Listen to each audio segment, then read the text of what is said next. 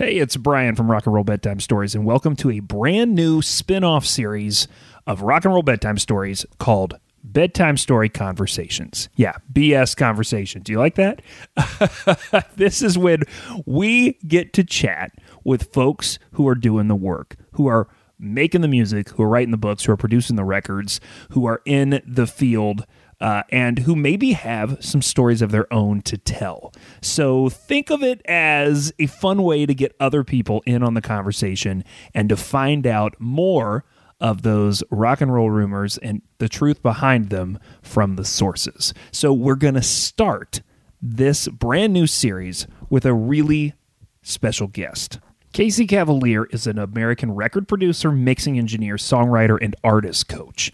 And he's also the guitar player in the rock band The Wonder Years. The band came out of Lansdale, Pennsylvania back in 2005 and has, in that time since then, put out six full length records, some EPs, and a whole lot more, and have toured all over the world and on all sorts of stages, festival and otherwise, uh, rocking out and uh, bringing people a lot of happiness. Uh, in addition to all of those things, uh, Casey also is a podcast host. He has a show called The Record Process where he talks about the process of making a record with people who have made records of some significance. Uh, it definitely slots right in next to what we do here at Rock and Roll Bedtime Stories, and he was a blast to have a conversation with and hang out. So, welcome, enjoy. This is the inaugural episode of Rock and Roll Bedtime Stories, Bedtime Stories Conversations with Casey Cavaliere from the Wonder Years.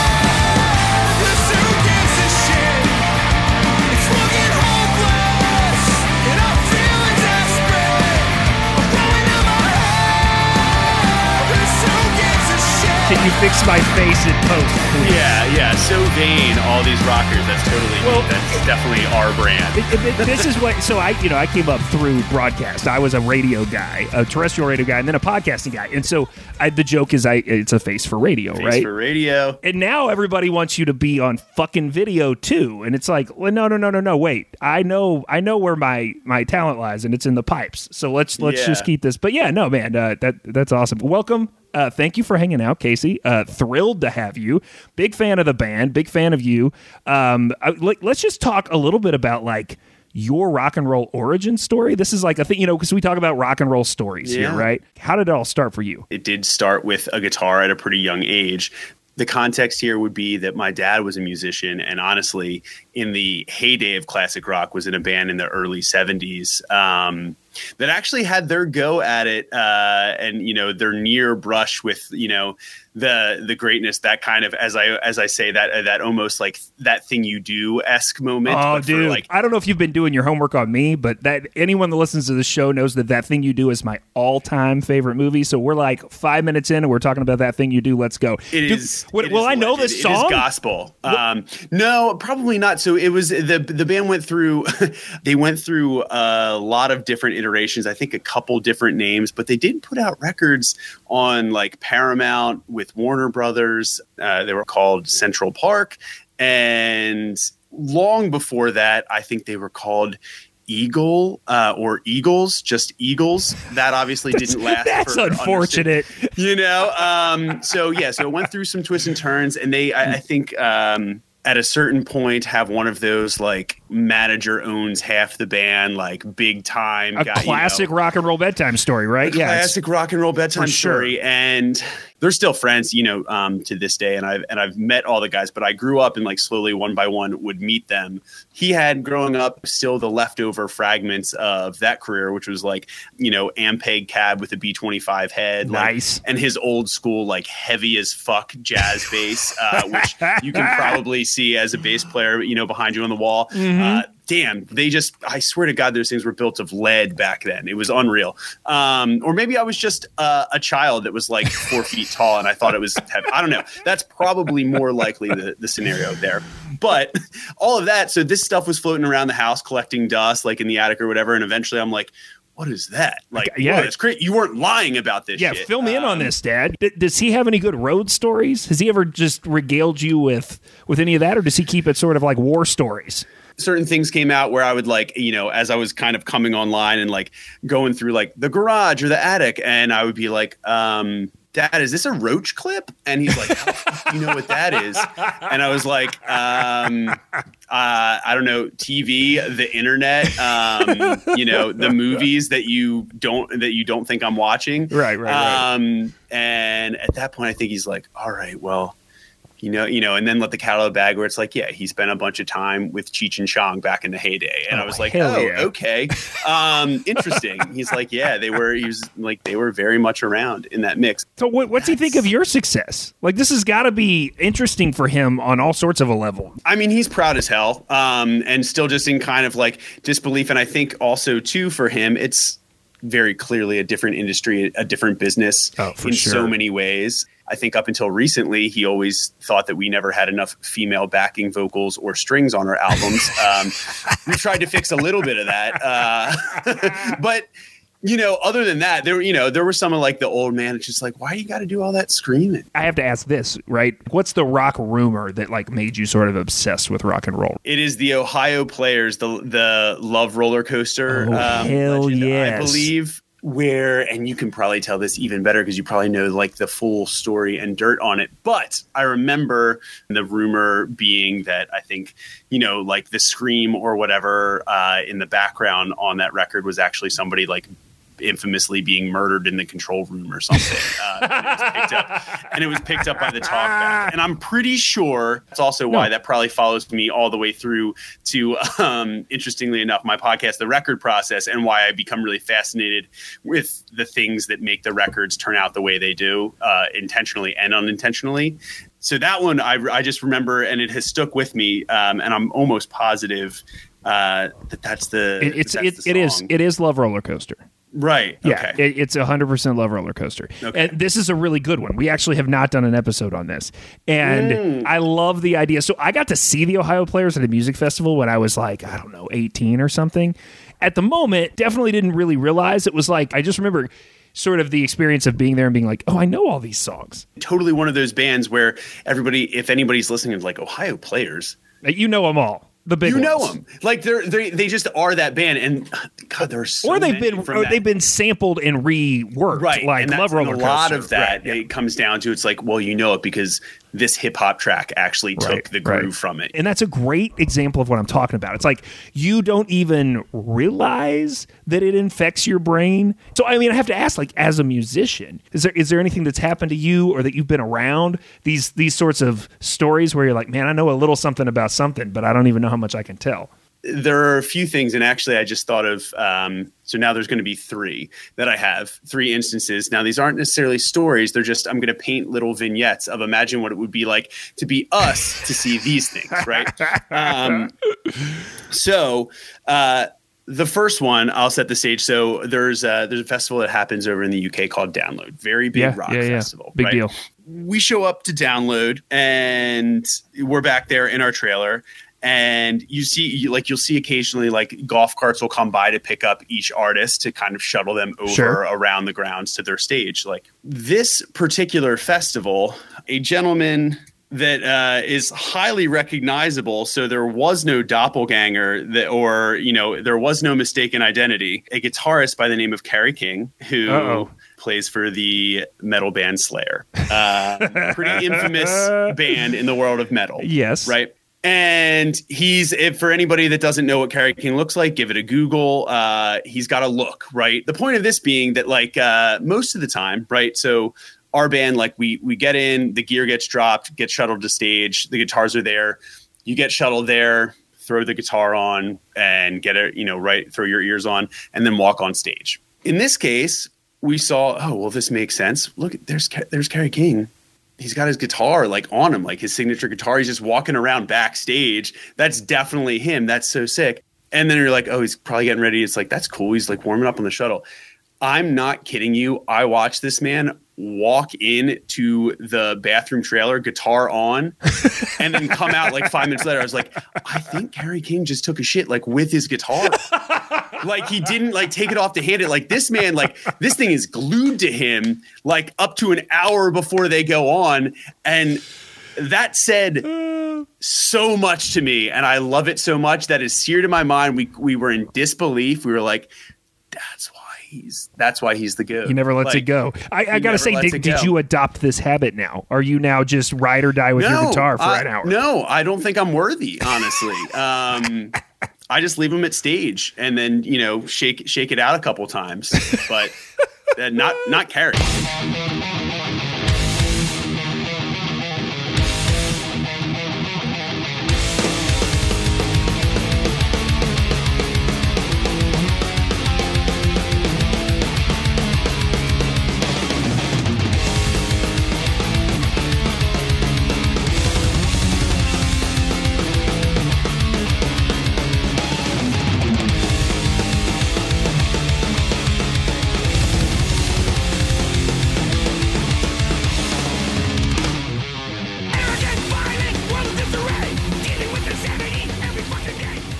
And on that topic, uh, festivals like that, you you often get paired in odd scenarios with other um, with other lar- much larger acts than you would otherwise have a have a reason to come in proximity to. And there's a festival that happens in Australia that um, well, a festival that used to happen in Australia every year was called Soundwave. Yeah. Very big rock festival in that Huge. continent. And one of the years that we played it, it was being headlined by Metallica Uh oh. when Metallica then also decides to throw a barbecue for all of the bands and like mingle as people, Hell that's also yeah. extra cool, right?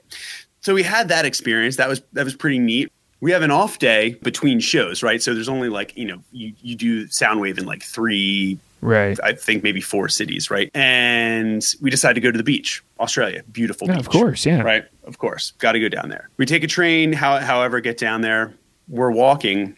They're sitting on a bench by the water Oh my god. hat hat low, right? On a bench by himself, just staring at the ocean with an ice cream cone in his left hand was James Hetfield.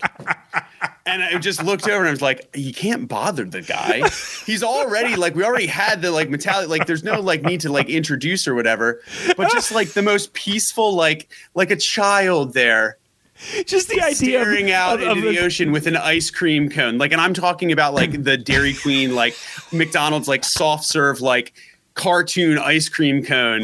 Any, Just- any grown man with a cartoon style ice cream cone is funny.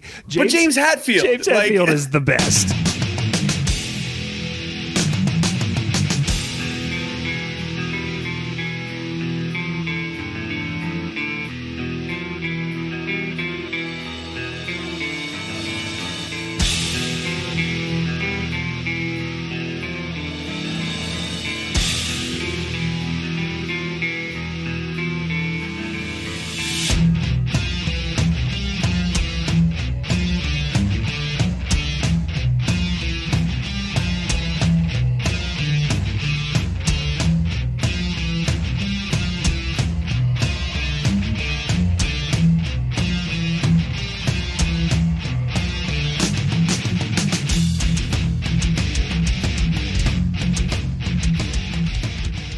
We have an episode on this show called Marilyn Manson versus the Wonder Years. And it is not in reference to your band. It is in reference to the fact that there was Wow. a rock rumor, of course, that Marilyn Manson uh, was on the Wonder Years, which he was not. We have, of course, debunked that. But I, it, it seems worth asking since I have you here if if the Wonder Years, the band, has had any interactions with Marilyn Manson. Brian, You've you've brought me right to the threshold of interaction number three, um, Holy shit. which surprise does in fact involve Marilyn Manson. Young Brian Warner. All right. Hit me with it. Um, the important facts of this are that yes, the Wonder Years, the band that I play in, was asked to perform at this festival. Wow. And also, the one and only Marilyn Manson was also contractually obligated to perform at this festival. So, the other interesting thing about these festivals, they're all day, right? Yeah, There's yeah. a lot of big Yeah. bands. So, by by logic, that means that there are going to be some pretty notable acts that are still playing during daylight, right? Yeah. That, that is always weird. one of those acts that's a little difficult to picture playing at 4 p.m. in the afternoon. yeah. right? What was that like? Well, I don't know because we did not see the set. But what we did see was Marilyn Manson at the artist compound waiting for a shuttle to go over to the stage before his set. My singer then took it upon himself, watches like Marilyn Manson get in, watches a couple other uh, of his crew get in, and they're like, wait, everybody's waiting there, and there's like the one like captain seat like still left open, and we were also waiting for a shuttle to go off to to our stage, I believe, and my singer just gets in the shuttle, sits down, and says, "Is this thing going to the stage?" Uh, and it just look turns around, looks back in the back seat back there at Marilyn Manson, and he just gets. I swear to God, he claims he got this little smile cracked. He's like, I think I made Marilyn Manson laugh. He's like, I think he's like, he was not upset. Maybe he was, but I think he was like, he loved the boldness that much to be like, okay, that's kind of funny. Um, but I keep it on Marilyn Manson. I can't outright Can't laugh really right laugh at that. Yeah, because yeah, I'm yeah. supposed to be very like mad and not say anything right now. But yeah, we got it.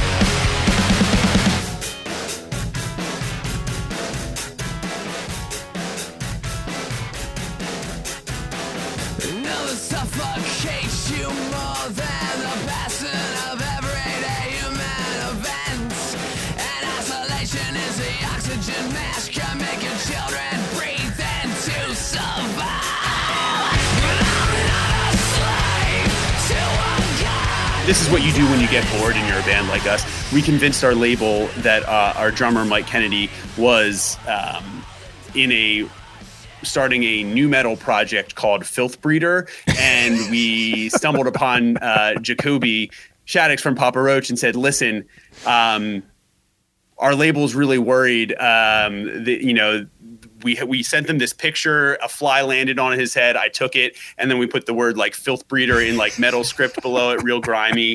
Um, and then our friend like decided to make skullcap beanie merch just as a joke as well. And now the label's really like doesn't understand that it's a joke and is kind of worried. So we figured um, if we could just uh, ha- have you help us out, Jacoby, um, and just we're going to go ahead and tweet that you're producing the Filth Breeder record, um, and that it's dropping. And he's like, okay, sure. I swear to God, we like tagged like Filter Magazine and a bunch of others, and immediately like three people from the label called us. We're in Australia, mind you, and are like, "You got to take that down. You're ruining all of our relationships with these publications." And we're like, "Oh, all right. I mean, relax, guys." Um, Uh, that's it, it, it was a joke that went maybe too far. um, Dude, that's so uh, good. but it was fun while it lasted. Um, update: my my drummer is now actually in a metal band. They're not called Filth Breeder, but um, I wish are they, were. good. Yeah. I wish they were. Uh, all right, man. L- listen, dude. This this has been awesome. I got one last question for you when we're talking about rock and roll legends and lore, and that is, I know you. Uh, host a great podcast where you talk a lot about the making of records, uh, and you talk a lot about uh, the gear that is used to make records. So I- I'm curious: is there a particular piece of gear from rock history that you wish you could touch or play? Oh man. Well, I will say this is kind of a cop out because I literally own it. Um, Oh, shit. But the amp that I have used on pretty much all of our records and a lot of the ones that I produced as well is a Silver Series Marshall Jubilee head was formerly owned by, I believe, the guitarist of the Black Crowes, which is Oh, pretty, wow. which is pretty neat. That's dope. Um, but the what I love about that amp is it's kind of like the the origin of it is like the original like slash mod on like an 800, like how like his tone. Okay. Um, and so um, I've always loved that sound. I also appreciate some great microphones in the places that they've been and the proximity with which they have been Oh, um, yeah. like spat upon by royalty. You know, so we we have been in some pretty cool proximity to some rooms that have unreal mic lockers, and it's just like, oh, that's straight up the mic that was used to track some songs on Thriller. How did you get that? I don't Wow, know. that's a Um, thing. People have mic know, lockers. I don't, but this, some of the studios that I have that I've been in have some gear with some pretty wild back history. Yeah, that's crazy. So, so speaking of the history of gear and of making records, talk, talk a little bit about your show. Yeah, you mentioned it's called the record process. Actually, try to take kind of w- with each episode we do, try to zero in on one album, right, and then pick out one guest that has contributed or worked on, on the process of making that album in one way. And so, what's really cool about it, and what um, what I've found and kind of realized through conversations uh, as a musician, but also in the studio and with other producers or songwriters, and just a lot of people that have worked in music and around music makers for so long, is that there's kind of this interesting, like 360 degree perspective shift depending on who you are and your part in the record Yeah. you know um, and what your role is. And i like to shine a light on that but also get the stories and and those background things from from some different voices on each record. So one record might be the artist speaking about their journey that brought them you know to where they were in life and why they chose the people that they chose to work on the record and and what that process was like.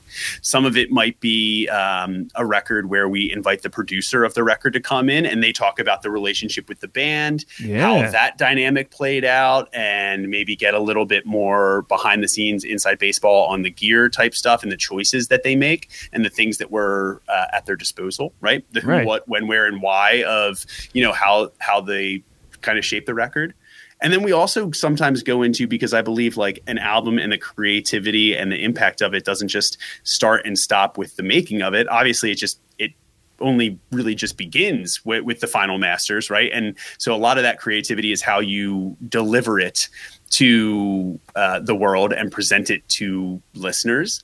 And and I love talking about it. We had a, a friend of mine who's a publicist named Jamie Coletta on. She talked about an incredible record made by uh, an artist named Jeff Rosenstock uh, called "Worry" that came out in 2016. We, we love Jeff Rosenstock in these parts. We're big fans. Yeah, he's he's he's amazing. He's incredible in so many ways. I love Jeff, but so that was like a cool case study look at her perspective and experience of working with an artist like Jeff on building the narrative that was so strong around this record, right? And how that's really cool, and that be, and that's almost a part of the art in and of, in and of itself.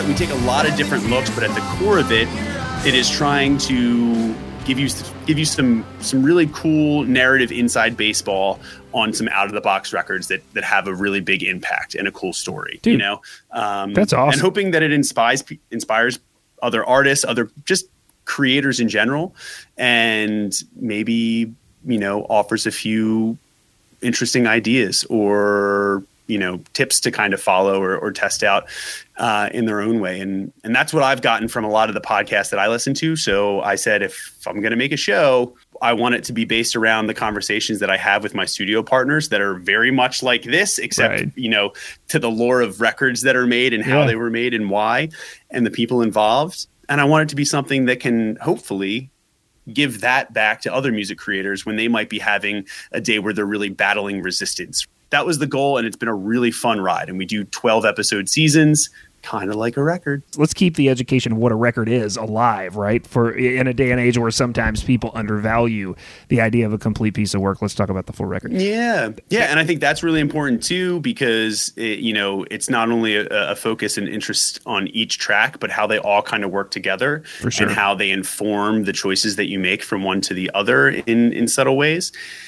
And also, Wonder Years has always been very much an album geared Yeah, band. for sure. You know, we like the room in there that you have to play with to tell a really complete story with a bunch of smaller ones, you know? Yeah. And that's always been really important to us. So that's why I think I gravitate towards approaching the show in this way too. I create plenty of other music as a producer. I mix a bunch of stuff. I love doing it and I'll never stop doing that. And, but this is kind of for the time being this is kind of my side project is the podcast you know I love it, dude. I'm glad you're doing it, and I think it's I think it's important for people to be a part of that process and, and learn from it. So here's here's what I'm going to leave leave us with. This is the last question. If you had a chance, given what you do with this sort of thing as a producer and also somebody who talks to people who are producing these things, if you could write a 33 and a third book, what what record would you write it on?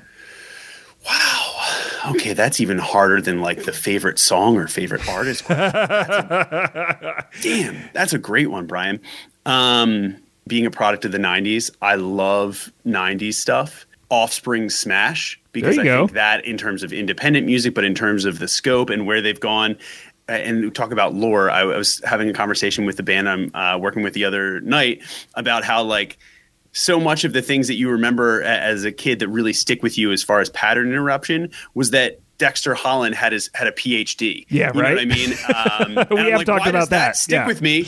Yeah. Um, and that was like, it's not even like it's not that crazy, but it also it's just you look at him and you're like, wait, what? You know, Well, it's this um, moment that you can be you can be a punk and you can be smart and you can be whatever Right. you want, right? And I think I And think he like- did a and it was lot like for punk, rock kids of a singers are not a right? monolith in that way. Yeah, it's Yeah. like, and um, and I was like, man, that's wild.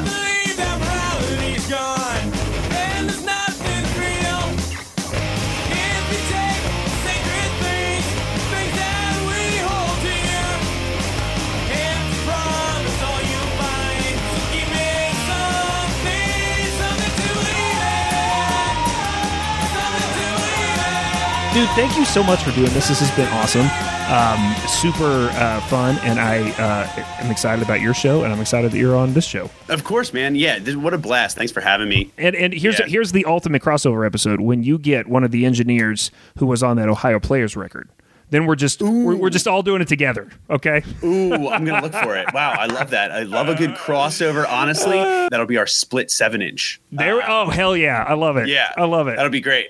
That's uh, awesome. I look forward to that. Moved all my shit to my parents' basement and down